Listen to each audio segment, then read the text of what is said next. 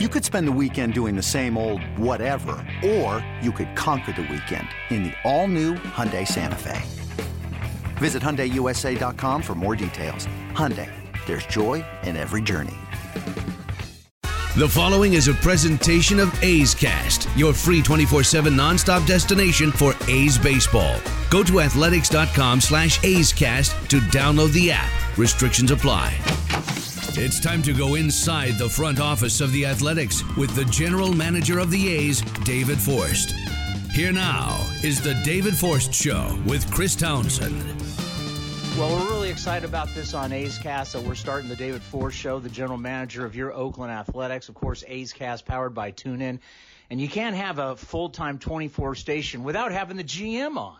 Yeah, well, I'm happy to uh, spend some time every week and let's talk about the team, the organization, and uh, see what the fans are, uh, are interested in hearing. You know, it's interesting how things have changed over the years. How years ago, I remember when I got in this business, you only heard from the GM every so often. And then now the demand that the fans want to know more about what's going on with the front office, with the minor leagues. I mean, that's really changed in our business. Yeah, and I don't think it applies only to, to the front office. I mean, the fans want to hear from players too, and, and with the evolution of technology and social media, I think it's a great thing about our game is that the fans really have direct access to, to all of us, and the players are able to talk directly to fans. We're able to uh, educate them about what we're doing, what's going on in the organization. So I think everybody really benefits. And we didn't get to really talk to you in spring training, so I've been wondering, you know, it's so different year to year, right? Whether your team was in a last place or your team won 97 games. What was this off season like going into where you had to make a 90, 97 team win better? That's not easy to do.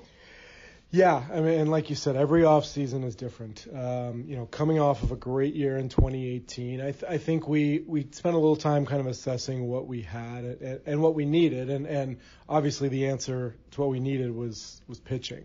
Um, you know, we did such a great job last season of, of filling the holes with guys like Trevor Cahill and Edwin Jackson and Brett Anderson. Um, and the bullpen carry the load, no doubt. But going into the offseason, we knew starting pitching was going to be a, a priority. And, and, you know, not just five guys, uh, eight, nine, ten guys. That's what it takes to get through a season. Um, so, you know, you have guys who are here, uh, the Daniel Mengdens, the Chris Bassitt's, um, Frankie Montas. You know, we picked up Aaron Brooks at the end of last season, but bringing back Mike Fiers, going out and getting Marco Estrada, re-signing Brett Anderson, all those things were, were what we talked about in November and December because we knew once we got here into April and, and the season, we were going to need a number of guys to fill that role. And how about Brett Anderson? If they don't blow that game on Sunday, Brett's starting out 4 0 on the season. Yeah, well, thanks for reminding me about the game on Sunday. Uh, Brett's been fantastic. Um, you know, it was nice to get him into camp on time this year. Last year, he didn't sign until mid March, but, um, you know, we signed him before camp started, came in, he was focused.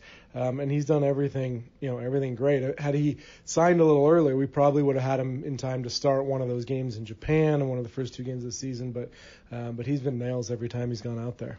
So you've been around this for a long time in this organization. Since you've been doing this, what's the major shift, the major change that you have seen from when you started to where we are now with front offices? Wow, it's uh, it's a big question. Um, I mean, look, the technology and the availability of data is what has really changed our day-to-day operation. Um, you know, as as sort of as much publicity as Moneyball gets, and, and you're talking the early 2000s there, uh, and we were trying to use whatever stats and data were available. It's it has increased exponentially to where we are. Some days we feel as much like a data company as we do a baseball company. And with that, the size of front offices, the capability of evaluating the players on the field, the guys throughout the minor leagues, all the way down into the amateur ranks, uh, data has really changed the way I think we evaluate and the way we play the game, to be honest. Yeah, I remember reading about Rapsodo cameras and the radar, and then all these different uh, these certain cameras that take whatever it is 11,000 frames per second or whatever. It's back in the Moneyball days, we were dealing with math equations, right? It was a math equation. Now we're, we're actually starting to use a lot of stuff golf did in the early 90s, places like Titleist. I was talking to my brother who was a, a, teaching pro in San Diego, and I was telling him about all this stuff that I've been reading about that people are using, and he's like, "Oh yeah, TrackMaster. We were testing a Titleist in the early '90s. Now, obviously, back then they're trying to sell golf clubs and balls through technology, but really it's so much different. It's just not what we see on Baseball Reference anymore. No, it's not. And like you said, it, it was math back in uh, the Moneyball days, and we were looking at OPS and on base percentage. And now, now it's technology. We're you know we're measuring everything that happens on the field. And and you mentioned a couple things, but certainly Statcast at the big league level, TrackMan in the minor leagues. Uh, you know, little, little things like Rapsodo and high-speed cameras uh, are giving us an idea uh, for player development, like what guys are doing on the side. So um, it is it is similar to golf. I think you watch. In fact, I watched the Masters over the weekend, and you see, you know, the tracking of the ball and the speed off the club head, and these are all things that I think golfers have been talking about for 20 years, and now we finally have the capability uh, to measure those things. And I know when a ball gets hit, I know what angle it's coming, how how quickly. I know how quickly Ramon Laureano reacts to it, how fast he's sprinting after it, how much ground he covers, if his angle was good. I mean, there are very few things that happen between the lines now that we don't have a way to measure. And I think about baseball fans still have a hard time with it. And as you know, I covered the Warriors. And I remember a couple of years ago, the Warriors won the top analytic team in all of sports. And everybody said, oh, isn't this great how Bob Myers and Jerry West and Lacob and Kirk Lacob and Travis Schlenk and how they deal with Steve Kerr and his staff. Everybody loved it. But then it comes baseball season. Why is the manager listening to the front office? It's just, you know, the days of Earl Weaver and Tommy Lasorda, that's just never coming back. Yeah, there's a lot of tradition in this sport, that, which which is what makes it great. But it also makes it you have to sort of break through with change. And um, you know, you mentioned the manager relationship. I think we're lucky here to have Bob, to have someone who is a partner with us and all this stuff, who has is as interested in the information as anyone in that position and, and wants to try and use it best he can. Um, but I, I, you know, there's a lot of things in baseball that, because of the tradition, because of the history of this game, it, it's change is not always welcome. And and you know, you look at replay is one thing that you know people complain about all the time in baseball. Why are we doing this? Is this our replay system, I think, is better than basketball, is better than football. I mean, you watch a basketball game, and the last three minutes takes 45 minutes because every time something happens, the referees are going to the desk. You know, in football, there's so many things that you you would like to be uh, replayed but aren't available. So I think we've done a great job as a sport with replay. We've gotten the calls right, which was the idea, but still, I think there's a lot of criticism that comes the umpires and the system and the delays and things. It just it's the nature of, of our narrative is that people like the traditions of baseball. You know, I think you talked about Bob Melvin and to be a quality manager today you have to be able, as you said, to understand the data, but you also got to take care of the egos and the guys in the clubhouse. And I think that's where they're having a hard time in baseball finding someone that can handle the players and handle all the data. You can find someone to handle all the data, but can can you control and get the respect of your players? Talk about how Bob. That's what one of the reasons he's so good at his job. Yeah, and I think the term manager gets kind of underplayed a little bit. He is managing 25 guys down there, and, and frankly more than that because he's got his coaching staff, he's got guys who are here on rehab. Uh, they has to deal with. He touches base with some of the guys in AAA, so he is literally managing, like you said, the egos and the personalities of all these guys, and it's not enough just to to know the matchups and know the data and fill out the lineup. You have to be able to explain why you're doing this to those guys who who want to be in there every day, guys who don't want to get pinch hit for, guys who you know want a different role in the bullpen, whatever it may be. And um, it's important that we remember this is a people business, and, and we're not dealing with widgets down on the field. We're dealing with human beings, and you need someone like Bob to, to help relay that information. So, uh, you know, we've seen different kinds of people be successful across the game, um, but a guy like Bob, who has the credibility of having played in the big leagues, who has the intellectual ability, you know, the, the, to understand the information, but then the people skills really to translate it all. It's it's a great mix. What is the relationship like of a modern day general manager, a front office with a manager now? Because it is different than what it used to be years ago. It is, and it, it's different at three in the afternoon than it is at 10 p.m. after a loss, or that it is in the off season when you're trying to make moves. It, it varies, and and I think we, you know, we've gotten to a place, Bob and I, and, and, and Billy as well, where we understand, you know, each person's trying to do a job, each person has an opinion, and, and that, you know, we're only as good as our sort of joint opinions. So we spend a lot of time talking. You know, we talk about the the game every day, the lineup, you know, the player moves after the game. Um, everyone's emotional, and and we've learned maybe not the best time to go over stuff, but you know, in a case like last night, you got to make a player move potentially after the game. So there are times you talk and, and people get emotional, and then we're back to business the next day. So it's it's important you understand you have a sort of underlying friendship and relationship that you can bring to those sort of heated conversations sometimes. You know, I get asked questions all the time on the post game show. So I'm just going to, for the fans, they want me to ask you things. I've been talking about how we're going to be doing this every single week. Uh, one is Chris Davis. People want to know about an update about an extension for a guy that, I mean, he's going to join a very short list this year. I mean, knock on wood. Four years of 40 or more home runs. Pretty incredible. Well, he's certainly on pace to do it, and he's been uh, incredibly consistent. I mean, not just the homers. Obviously, the the freakish batting average has been documented. This guy hits 247 every year, no matter what. It's just it's bizarre, but he is you know, it speaks to his consistency day in day out and the sort of the foundation that he represents of our lineup because you know when you can write him into that four hole that everything revolves around him and and when guys like Chapman and Olson were just getting out they didn't have to be the man because Chris was there. And now that they're more established and Stevens here in the middle of the lineup you can sort of put pieces around Chris and know that he's the guy. So we recognize how important he is to, to the lineup, to the everyday performance, and to the organization. And you know, all I can say right now is that we are uh, we continue to have conversations. This has been probably almost 18 months of of touching base with his agent. Dan Feinstein actually uh, has done the bulk of conversing with uh, with Chris's representatives, and and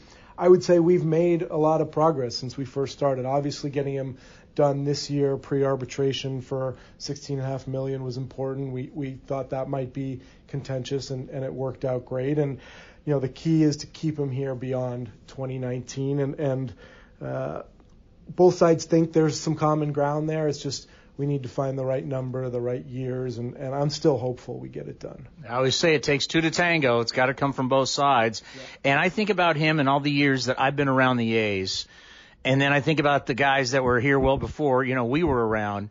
All the big home run hitters, they had big egos. I mean, you think about Giambi, you think about Canseco, you think about McGwire, you think about Reggie Jackson. I think the one thing that's so great about him is he just wants to be one of the guys. He's a superstar who doesn't want to be a superstar. Yeah, you're right. And actually, in that way, he does remind me a little bit of G. Uh, and when Jason was here, he was sort of this bigger than life character, and he was on the cover of SI, and he rode the motor- motorcycles.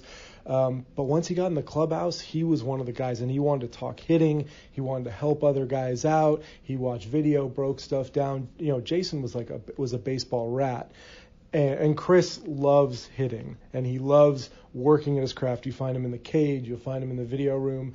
Um, he doesn't have that personality, you know, that outward personality that Jason had. Um, but he touches guys in the clubhouse in his own way, and he'll talk to guys, and you see him during the game talking to, to Bushy, our hitting coach, and you know giving guys information. He's he he he affects everybody around him. A lot of people wonder Edwin Jackson. Why not sign him off season, spring training? Why did it take so long to get him back?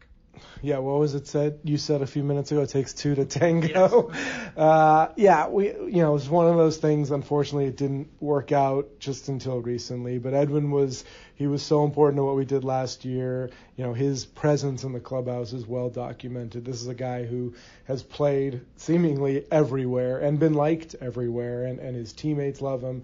You know, I read the story a couple weeks ago about what he did for Frankie last year and helping helping Montas get over that hump. So it just we couldn't come to that common ground in the off season, and, and I think we're lucky now to have signed him to a minor league deal. we're trying as quickly as we can to get him ready to head out to Vegas to start making some AAA starts, and then make sure he's an option for us, you know, sometime in May, June, when, when and if we need him. You know, one of the tough things about the post game show is when people want to talk about injured guys because they're not around us. We don't get to talk to them. I did get to talk to Manaea, and it's good to know that he's starting to throw again and feels good. But if we could go through some of the injured guys, we, we, it's kind of like a time frame of when we possibly could see them. Uh, let's talk about Luzardo, who was just incredible in spring. Yeah, Jesus, I think, kind of uh, announced his presence a little bit this spring, and we knew coming into spring training that uh, a he was going to have a legitimate chance to compete for our team, and that he probably was going to impress a lot of people, and and he did, and and I'd be lying if I said he wasn't on track to make our team prior to the injury. Um, but he's feeling great. He just started playing catch on Monday. Uh, you know, we had about a four-week period basically where he was shut down. Uh, his shoulder's doing really well. He's you know really feeling really strong and you know, we'll start we'll start a throwing program until he gets on the mound. There's really no time frame uh, to know when he'll be back. But um, I'm encouraged at how, how good he feels and, and the fact that he has gotten out there to throw the last few days and hadn't had any setbacks. And the big lefty out of Florida who comes from an amazing football family, the Puks. Actually, one of his uncles played at Stanford. Coming back from Tommy John, we know with him and Luzardo, my God, if they're both healthy, what this will do for you. Where is he? Yeah, I would love to write in Puk and Luzardo for a rotation for the next however many years. Um, AJ's down in Arizona you know, he was around us in spring training, which was nice. You know, you don't like these the guys on the injured list to be sort of out of sight, out of mind. You want to make sure they feel part of the team. Everyone knows where they're at. So AJ was with us in big league camp.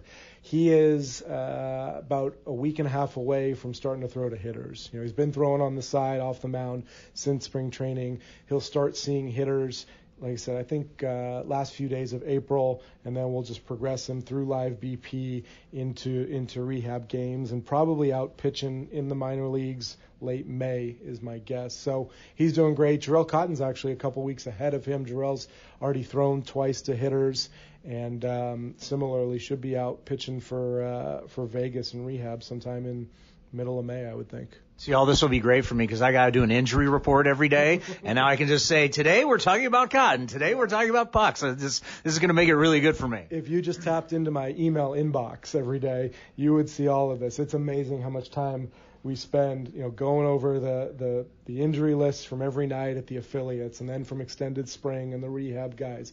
You read all the injury reports, then you read all the game reports from the minor league games. Then I, you know, I talk with Keith Lieppman, our farm director, and Gil Patterson, our pitching coordinator, to get daily updates. There's there's I could fill up many post game shows with all the all the reports we get every day from the minor leagues. You feel like an orthopedic surgeon sometimes? I have read more MRIs than some people who spent seven years in medical school. So you know what's the Holiday Inn Express? You know I stayed there last night. I'll, I'll read your MRI for you. So Sean Manaea is different. I always say that, you know, we have a cure, Tommy John surgery. Mm-hmm. The capsule and the rotator cuff is a whole different ball game. And when guys hurt their shoulders, a lot of guys don't make it back. He's throwing again. He says he feels well. What do you think his timetable is?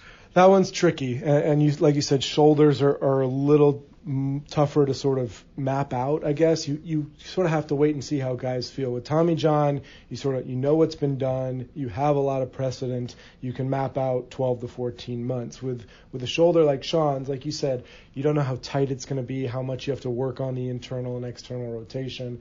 And then once he starts throwing, you have to take it slowly. So he is throwing. He's actually out to 120 feet, I think, throwing long toss um, hoping to get on a mound sometime in the next three to four weeks. Um, and and then you go from there. But you don't set a timeline on him until until you get a little further into this. But it, he feels great you know, there's everyday things that, that he said for years bothered him that now are fixed. That, you know, whether it's just, you know, reaching over his head or combing his hair, whatever the case may be, he said he feels a lot better, and that's encouraging. Yeah, you talk about Manaea, Puk, Luzardo going forward. This could be uh, Montas. This could be a pretty incredible rotation. You know, baseball's changed right in front of our eyes from a from a business standpoint. I've lost track. So ever since the World Series, Red Sox win the World Series, it's like 34 or 35 extensions for players.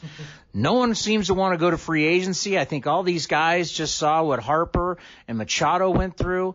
We've never seen this many extensions for guys who said, "Okay, I'll take the money and don't worry about my free agency years." Have you been surprised about this uh, uh, by this offseason? You know, some of this individual extensions have surprised me, both on the club and the player side.